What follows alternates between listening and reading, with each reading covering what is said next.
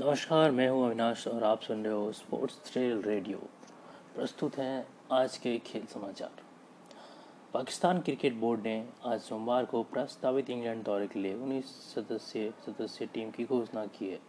पाकिस्तान और इंग्लैंड के बीच तीन टेस्ट और तीन टी ट्वेंटी मैचों की सीरीज़ होनी है। हालाँकि इसकी तारीख अभी तय नहीं हुई है, लेकिन पीसीबी को अगस्त में इस सीरीज़ को होने की उम्मीद है। पाकिस्तान ने इंग्लैंड दौरे के लिए टीम में तेज गेंदबाज सुहेल खोन खान शामिल किया है।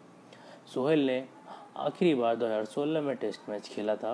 उन्होंने इंग्लैंड के खिलाफ उस साल हुए दौरे में दो बार पाँच पाँच विकेट चटकाए थे। सोहेल ने हाल ही में कायदे आज़म ट्रॉफी में नौ मैचों में बाईस विकेट लिए थे। इसके अलावा पाकिस्तान ने युवा क्रिकेटर हैदर अली को भी टीम में जगह दी है, जिन्होंने आईसीसी अंडर 19 विश्व कप के पिछले सत्र में बेहतरीन प्रदर्शन किया था। अली के साथ ही कासिफ भाटी को भी शामिल किया गया है। अली और भाटी को अब ऑस्ट्रेलिया तथा श्रीलंका के दौरे में टीम में शामिल किया गया था। अब उन्हें अंतिम एकादश में जगह नहीं मिली थी। इसी बीच पाकिस्तान के तेज गेंदबाज मोहम्मद आमिर और मध्यकम के बल्लेबाज हारिस सोहेल ने इंग्लैंड दौरे से अपना नाम वापस ले लिया था, जिनके कारण इन दोनों की टीम में शामिल नहीं किया गया है। अंतर्राष्ट्रीय हॉकी महासंघ एफ़ आई एच ने भारतीय ओलंपिक संघ, आई ओ ए और एफ़ आई एच के अध्यक्ष डॉक्टर नरेंद्र ध्रुव बत्रा के खिलाफ आई ओ ए के अध्यक्ष सुधांशु मित्तल की शिकायत को आधारहीन बताते हुए खारिज कर दिया है। एफ़ आई एच की स्वतंत्रता इंटीग्रिटी यूनिट के तहत बने स्प्रेल ने शुक्रवार को एक बयान जारी कर यह जानकारी दी। सिनेल ने बताया कि भारत की FIH के अनुशासन आयोग के आयुक्त गॉर्डन नर्स को 8 जून को मित्तल की बत्रा के खिलाफ शिकायत मिली थी, जिसमें उन्होंने एफआईएच अध्यक्ष के लिए डॉक्टर बत्रा की योग्यता पर सवाल उठाया था।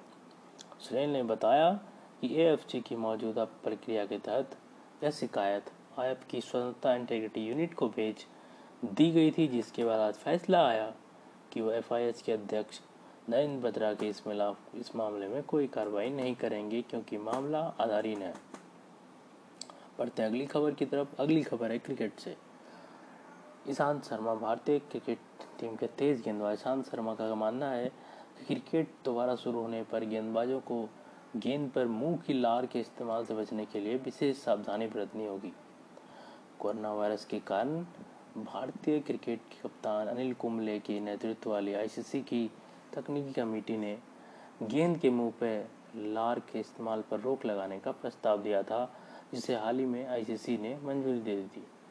ईशांत ने स्टार स्पोर्ट्स के शो क्रिकेट कनेक्टेड में कहा, मेरे ख्याल से क्रिकेट शुरू होने पर हमारे लिए गेंद पर मुकीलार के इस्तेमाल को नज़रअंदाज करना चुनौतीपूर्ण होगा। हम इसके इस्तेमाल से बचने के लिए विशेष सावधानियाँ बरतनी होंगी, क्योंकि हम शुरुआत से ही इसका इस्तेमाल करते आए हैं, विशेषकर टेस्ट क्रिकेट में। उन्होंने कहा अगर हम टेस्ट क्रिकेट में गेंद नहीं चमकाएँगे तो गेंद स्विंग नहीं होगी। और इससे बल्लेबाजों के लिए खेलना आसान हो जाएगा। मेरे ख्याल से मैच बराबरी का होना चाहिए, लेकिन इसके लिए इस्तेमाल पर प्रतिबंध से खेल बल्लेबाजों के अनुकूल हो जाएगा। एक अन्य खबर में, पाकिस्तान क्रिकेट बोर्ड ने श्रीलंका क्रिकेट बोर्ड को इस साल होने वाले एशिया कप की मेजबानी का प्रस्ताव दिया है। एशिया कप का आयोजन इस साल सितंबर में होना है। और नियमानुसार इस बार इसकी मेज़बानी का मौका पाकिस्तान को मिलना चाहिए। लेकिन यहाँ कोरोना वायरस के बढ़ते मामले के कारण इस टूर्नामेंट के आयोजन पर खतरे के बादल छा गए हैं। पीसीबी ने इस सप्ताह हुए एससी की बैठक में श्रीलंका को मेजबानी का प्रस्ताव दिया है। हालाँकि पीसीबी का कहना है कि श्रीलंका 2022 एशिया कप की मेजबानी पाकिस्तान को दे। कोरोना के कारण भारत और पाकिस्तान के बीच तलखी अगर टूर्नामेंट का आयोजन पाकिस्तान में किया जाता तो भारत का इस टूर्नामेंट में शामिल होना मुश्किल होगा। हालाँकि एशिया कप के आयोजन को लेकर अभी कोई निर्णय नहीं किया गया है। कोरोना, श्रीलंका में कोरोना वायरस का प्रकोप अन्य देशों की तुलना में कम है और यहाँ खिलाड़ियों ने सुरक्षा प्रोटोकॉल के साथ ट्रेनिंग भी शुरू कर दी है। श्रीलंका ने भारत और पाकिस्तान, बांग्लादेश के द्विपक्षीय सीरीज़ की बेसवानी का प्रस्ताव दिया था, लेकिन भारत ने सुरक्षा कारणों से, यानी प्रतिबंध का हवाला देते हुए, फ़िलहाल इसे स्थगित कर दिया है।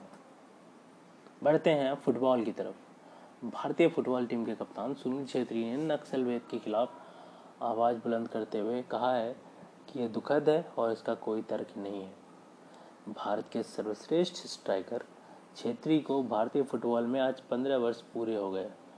और वह पूर्व कप्तान बाइचिंग भूटिया के बाद दूसरे ऐसे खिलाड़ी बने हैं, जिन्होंने इतने वर्षों तक फुटबॉल खेला है। उन्होंने इस मौके पर नक्सलवाद के खिलाफ आवाज़ बुलंद की और इसे दुखद बताया। छत्तीस वर्षीय छेत्री ने A I F F T V से बातचीत में कहा, नक्सलवेद काफ़ी दुखद है। इसका ना तो कोई तर्क है और ना ही सच्चाई। पहले के दिनों में ये काफ़ी होता था, लेकिन अब हमें लोगों को इस बारे में जागरूक करने की ज़रूरत है। मानव जाति का खुद को विश्व से नक्सलवेद करना होगा। उन्होंने कहा, अंत में सभी एक ही रंग, जाति और धर्म से आते हैं। तो मुझे समझ नहीं आता कि किसी को भी इसके आधार पर नीचा क्यों दिखाया जाता है। नक्सलवेद को बढ़ावा नज़रअंदाज करने से मिलता है।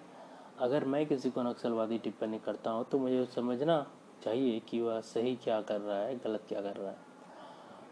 अंतर्राष्ट्रीय फुटबॉल में बहत्तर गोल करने वाले छेत्री ने कहा, सही तथ्य तो यह है कि मैं पंद्रह साल बाद भी यहाँ हूँ और अभी कुछ साल और बाकी है। यह मेरे लिए उपलब्धि है। इसके लिए मैं अकेला शरीर नहीं लेना चाहता। मेरा परिवार और टीम के खिलाड़ियों का भी इसमें भरपूर योगदान है। दुनिया भर में किसी भी खेल के लिए पंद्रह वर्षों का खेल दुर्लभ है और मैं खुद को भाग्यशाली मानता हूँ। ये थे आज के, यानी कि शुक्रवार के खेल अपडेट्स। बाकी आगे भी इस तरह के कार्यक्रम में रोज़ नौ बजे रात को लेके आता रहूँगा। खेल जगत से जुड़ी हुई कोई भी खबर, कोई भी अपडेट होगी, वो आप तक मैं पहुँचाता रहूँगा। अगर आपको ये रेडियो, ये पॉडकास्ट अच्छा लगा तो इसे लाइक करें, शेयर करें, कमेंट बॉक्स में बताएँ कि आप और क्या सुनना चाहेंगे, क्या देखना चाहेंगे। वीडियो कंटेंट भी मैं जल्दी लाने वाला हूँ। तब तक के लिए धन्यवाद।